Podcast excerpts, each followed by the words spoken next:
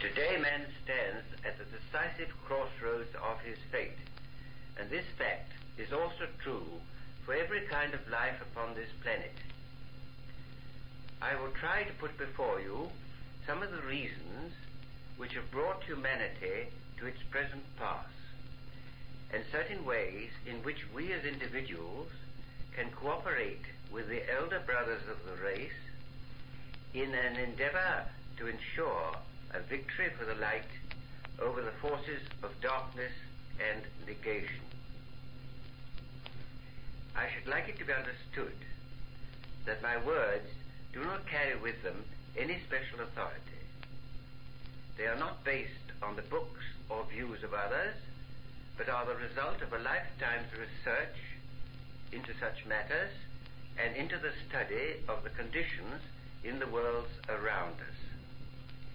Therefore, I suggest that you listen to what I have to say, and if it appeals both to your reason and to your intuition, then there is no reason why you should not accept it as an expression of truth.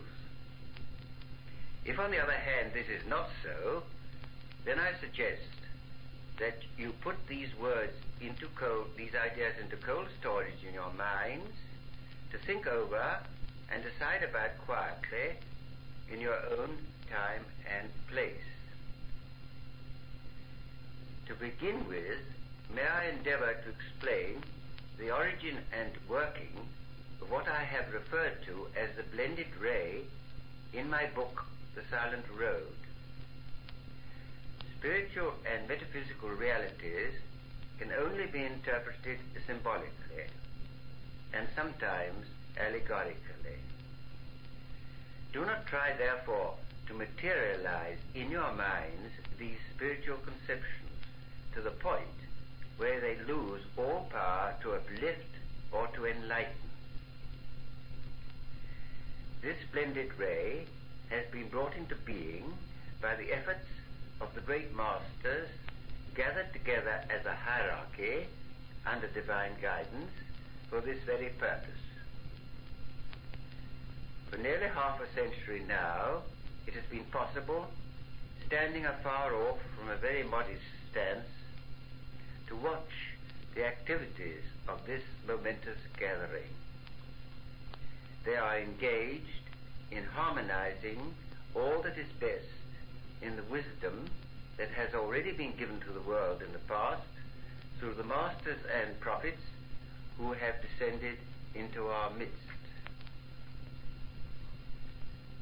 Put in the simplest terms, this ray or spiritual outpouring represents the child of the union between cosmic and primeval wisdom and the equally potent power of eternal and all-embracing love.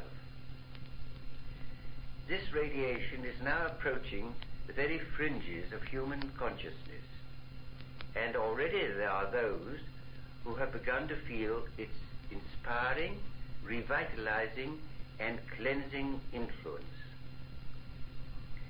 Within this immense outpouring, there is enshrined a quality of deity never before made available to humanity in this round of evolution, and for which, so far, we have no name. It is a wonderful gift from our Creator sent to provide us with spiritual ammunition at this grave moment in human history. In itself, it is the preparer of the way for the one or for those who are destined under divine grace to lead us into the light of a new age and a new dispensation. Now it is very natural that the forces of negation and darkness, realizing that their time is short, should be doing everything in their power to obstruct and delay the arrival of this new outpouring of spiritual power from on high. For this purpose, they have available to them the manner in which the human race has misused its great gift of free will over the centuries.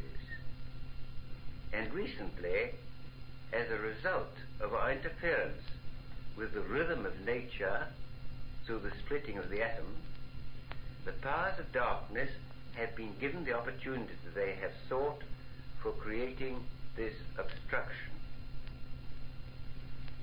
As a result of nuclear fission, the all important link between the positive energy in the uranium atom, known as the proton, has been divorced and separated from the negative energy called the electron, thereby destroying the very life poise of the atom itself. The effect of the severance of this link is very similar to what happens when the link between the mind and the brain of man is broken. As a result, the explosions which follow the breaking of this link are of such a serious character that they create radiations that are entirely unfriendly and dangerous to all forms of life and energy on this earth. These radiations strike directly procreative life processes and functions, not only of men and animals, but of the fish of the sea, birds of the air, all forms of plant life and trees, the soil itself, the mineral world, and also the great elemental life forces of fire, air, and water. It is now evident that in addition to the use of nuclear energy for vile and destructive ends, man intends to augment his supplies of material force by the erection of nuclear reactors everywhere and on a very big scale. The passage of time alone will reveal whether it will become possible for man to reach a truce with nature's guardians in this matter. Apart from all other dangers to life, man has not yet succeeded in neutralizing the poisonous radiations given out continuously by nuclear effluents and their byproducts. We can hardly hope to look to nature for help in this respect.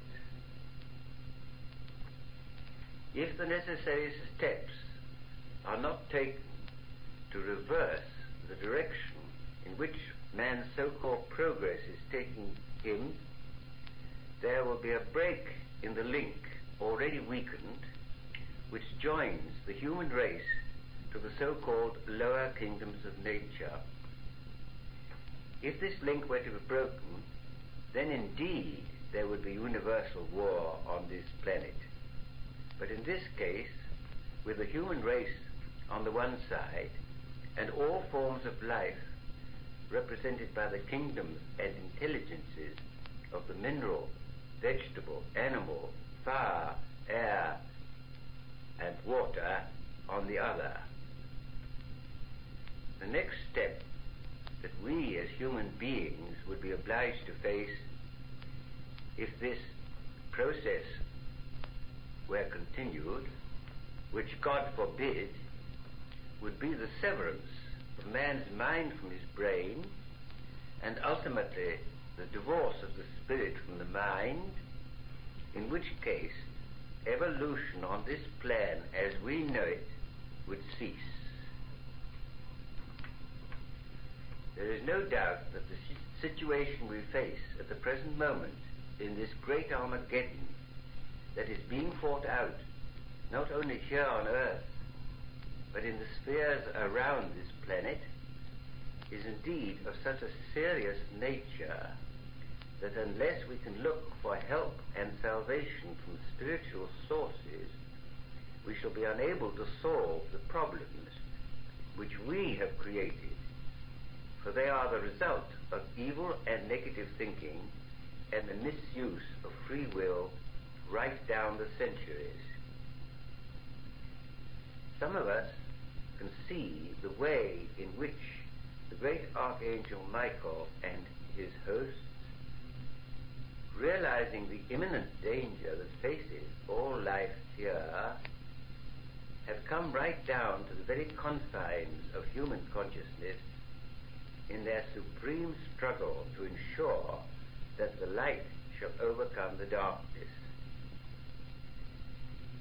We and all those who are willing to cooperate with him, both in the spheres outside our three-dimensional world and amongst us here on earth, must do everything in our power by every means which we possess to restore the shattered rhythm within human consciousness itself as well as among the other kingdoms of nature.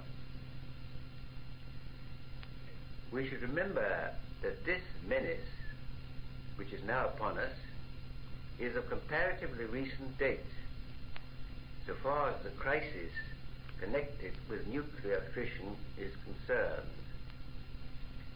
It was as recently as 1929 that Sir James Jeans, in his book The Universe Around Us, made this statement. A mass of uranium or radium does not explode, whatever we do with it. We now realize that these words have been entirely refuted by the events of the last quarter of a century. It is well to remember that at any one time in human history, only a fraction of the human race as a whole is in incarnation on this earth. The rest are progress- progressing in their evolution elsewhere, and many of them will be returning to this planet in due course to continue their lives and experiences under the three-dimensional conditions that surround us here. Many of these to whom I have just referred, realizing the basic danger to which this world and all life upon it is now faced, are answering the call of Michael. They have heard the sound of his trumpet and are willing to cooperate with us here on this side of the veil in proclaiming the truth and in creating conditions through which the Christ light may penetrate the darkness and bring leaven and illumination to human consciousness in time to prevent disaster. It is interesting to watch a group of initiates who have been commissioned to undertake a special task associated with this problem. They are engaged in going back in human time, perhaps for centuries, in order to discover, if not the basic cause, anyhow the intermediary causes that have led up to the effects which result from the discovery of nuclear fission and the way in which man has misused, dangerously misused, this discovery. The object of this group, the causes to which I have referred, is to call up cosmic reinforcements and to work in a spiritual sense from the actual moment in human time and forward in order to do all that is still possible to achieve to alleviate the effects that have followed the causes in question and which effects are with us now and will be with us for a long time ahead. Now this brings me to the mystery of what we call human time and its relation to us on this planet. Human time is an, an entity, a unit within itself. It began when life on this earth commenced to appear, and it will continue until all life on this planet disappears. This immense period, in accordance with our finite understanding of such mysteries, contains within it span of time provided for each one of us as a special gift when we were born into this world. It lasts until we leave it and go forward on our evolutionary way. This gift of time is very important. It varies in length from person to person in accordance with the karmic conditions that each individual has brought with him into this world.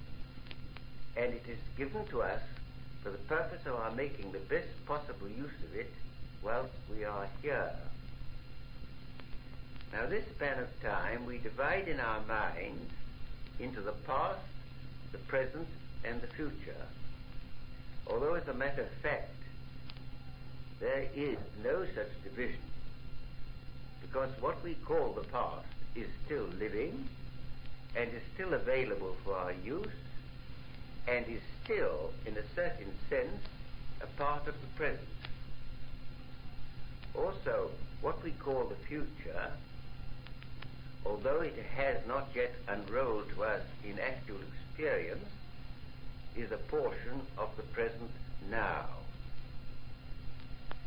That is to say, the past, the present, and the future are within our possession now and can be utilized now, especially by all those who are engaged in loving ministrations to others and to those who are active in what is sometimes referred to as the spiritual healing mission. I should like to give examples of how our human time can be so used to help you to understand how these initiatives work for us and our welfare at this period of world crisis. A lady came to see me recently who was suffering from severe arthritis. Three years previously, resulting from an accident, she had broken her thigh. In due course, the bones reunited, but severe arthritis developed, rendering movement of any kind most distressing. Could I help? I asked her to take me back in memory with her to the moment in past time just before the accident occurred. this is what she told me. Over three years ago now, I was traveling in a London bus and was very worried by a family problem. In fact, I was so absorbed in this that the bus reached my destination before I realized it. In my haste to alight, I slipped and broke my thigh. My visitor then related her experiences in hospital and the following long convalescence. The arthritis developed gradually and no medical remedies had. I suggested that we should concentrate our prayers and our thoughts upon the time when the family problem was occupying her mind while she was sitting in the bus. I, had, I told her that if we could work together here and now to replace that unease by harmony at the moment in past time just referred to, same measure of harmony achieved then would become manifest in the immediate present. This idea seemed ludicrous to my visitor. Nevertheless, he set to work. A month later, the arthritis disappeared and has not returned. Another example relates to a child of four years old who was suffering seriously from stunted mental and physical development. The case history showed that the mother had suffered a severe shock during the fourth month of her pregnancy. Your treatment was focused not on the, on the child in her present condition, but on the mother at a time immediately preceding the shock in question. In this case, progress was slow and could possibly have been partly caused by other and more mundane factors. However, within a year from the time of this series of treatments, the child became perfectly normal, both in mind and in body. I should like here to give a word of warning to those who wish to test out my thesis for themselves. The technique I, I have tried to outline cannot be mastered in a day. Intensive training of the mind and of the spiritual faculty which we all possess should be undertaken before experiments with time are attempted. The capacity to become a channel for spiritual healing is one that calls for much study, self-discipline, and personal dedication. For the consecrated and selfless soul, there can be no danger in undertaking this time experiment, providing one always holds in mind the prayer, May thy will be done always. I hope that various and serious students of these matters, which relate to the, to the science of metaphysics, who are also interested in healing, will investigate this time method of procedure and that the results will be put in writing for the rest of us to use and to see. I have, I have often been asked how it is possible to lift oneself in consciousness out of the stream of time into a fourth dimension where time becomes one's servant and not one's master. How does one climb onto the bank of one's stream of life? How does one walk back along it, watching the flow of the stream below us? And then at any given point, we desire re-entering it. How can we relive in thought, spirit, and action that span of time between the point of re-entry and where we stand today? When you pray, when you look up to the hills for light and understanding, whenever you do meditation to become a mirror for the light, then you are lifting yourself out of your stream of time. You are moving into another dimension. And you are taking the first step to enable you to use time as your servant and helper. There is a chapter in my book, The Silent Road, dealing with creative imagination and the way in which this wonderful gift from the Creator can be used. If you read that chapter carefully, I think you will find it will throw some light on this problem of time. A question I am repeatedly asked is this. What does light do to the forces of evil? Are these forces entities? Ask yourself first, what do I do or try to do when attacked by any discordant condition of mind or body? Well, what do you do? If you are really imbued with the will to good, you try to rise in your state of mind in order to lift your consciousness up into the sunshine of reality where no evil or discord can manifest. Those of you who have flown in an aircraft know the joy of leaving the murk and even the fog of earth and rising above the clouds into the glorious sunshine.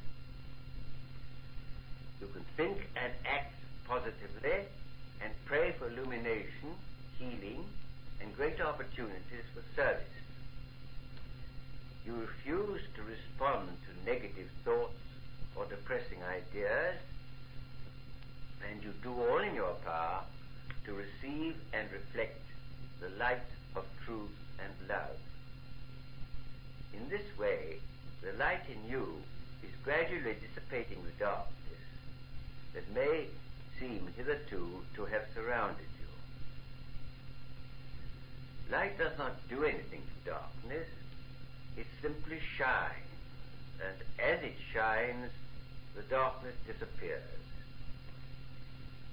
If you will study my booklet called The Mind Set Free, you will understand how the only entity in so-called evil is the entity or intelligence which we humans, with which we think this out for yourselves.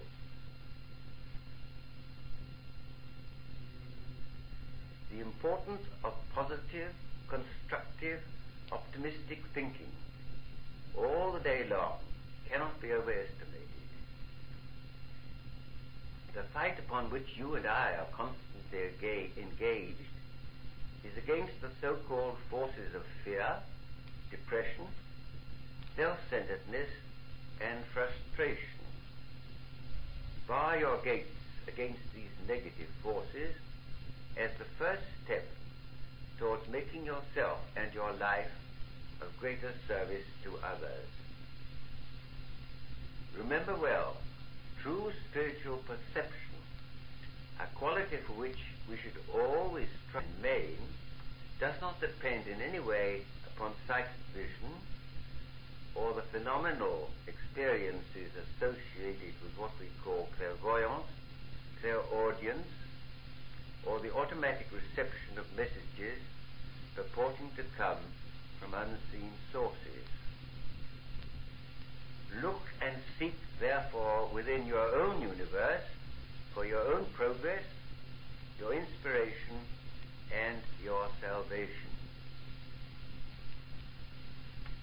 Once more, may I entreat you to regard anything I say or write as only being acceptable to you to the extent that its substance draws a definite response from your reason, your intuition, and your instinct.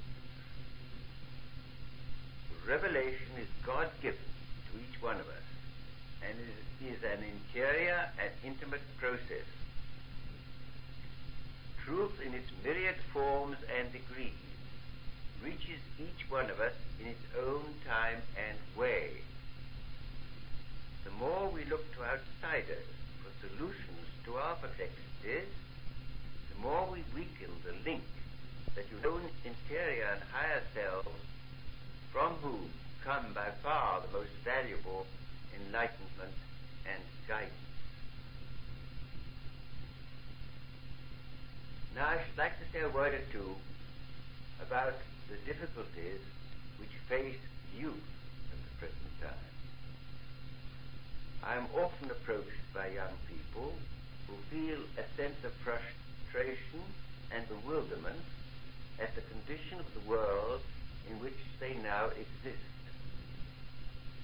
They ask me whether life is worth living under present circumstances, finding that frustrations from past human history for which they are not responsible tend to weaken incentive and thereby to create depression and disillusion.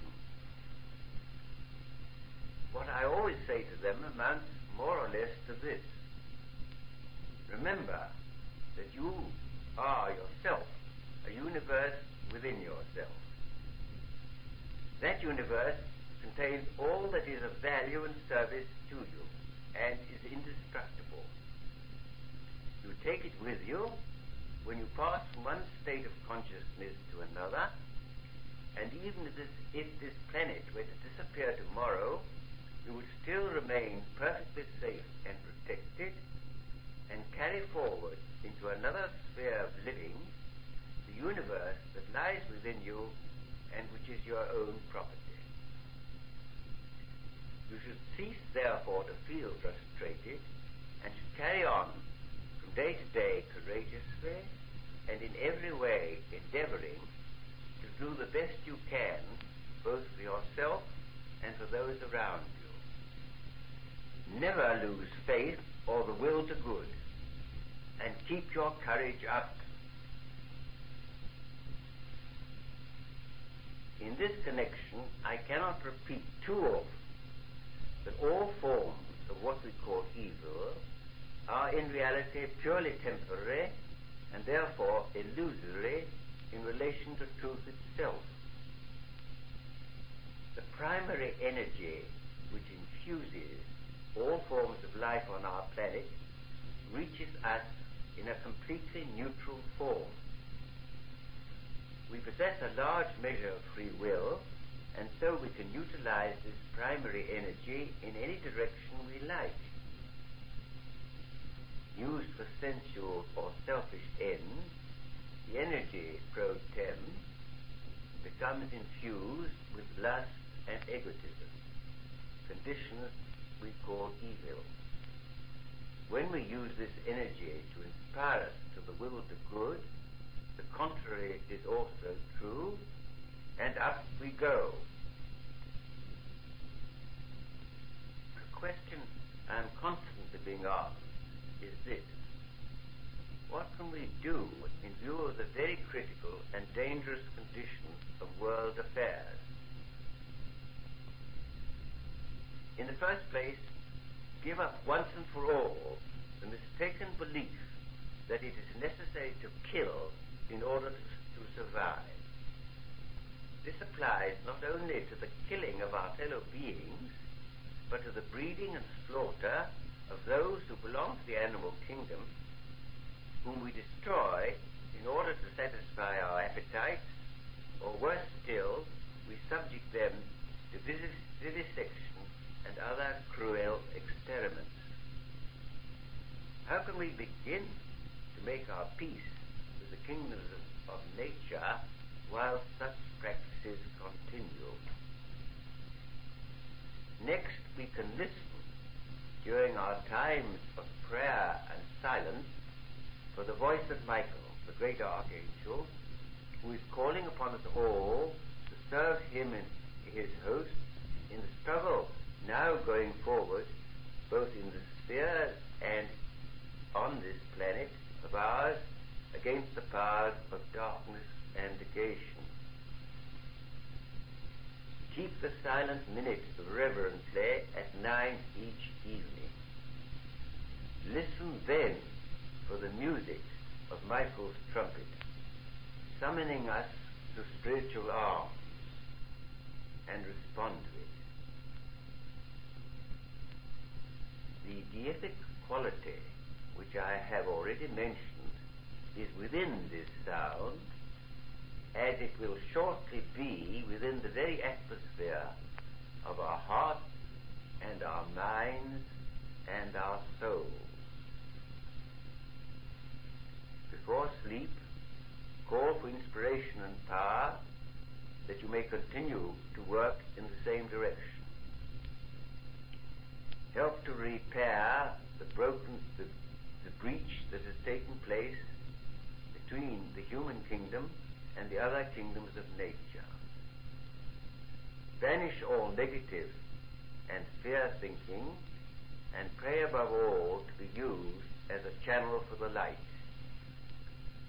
Look up in expectation and rejoice.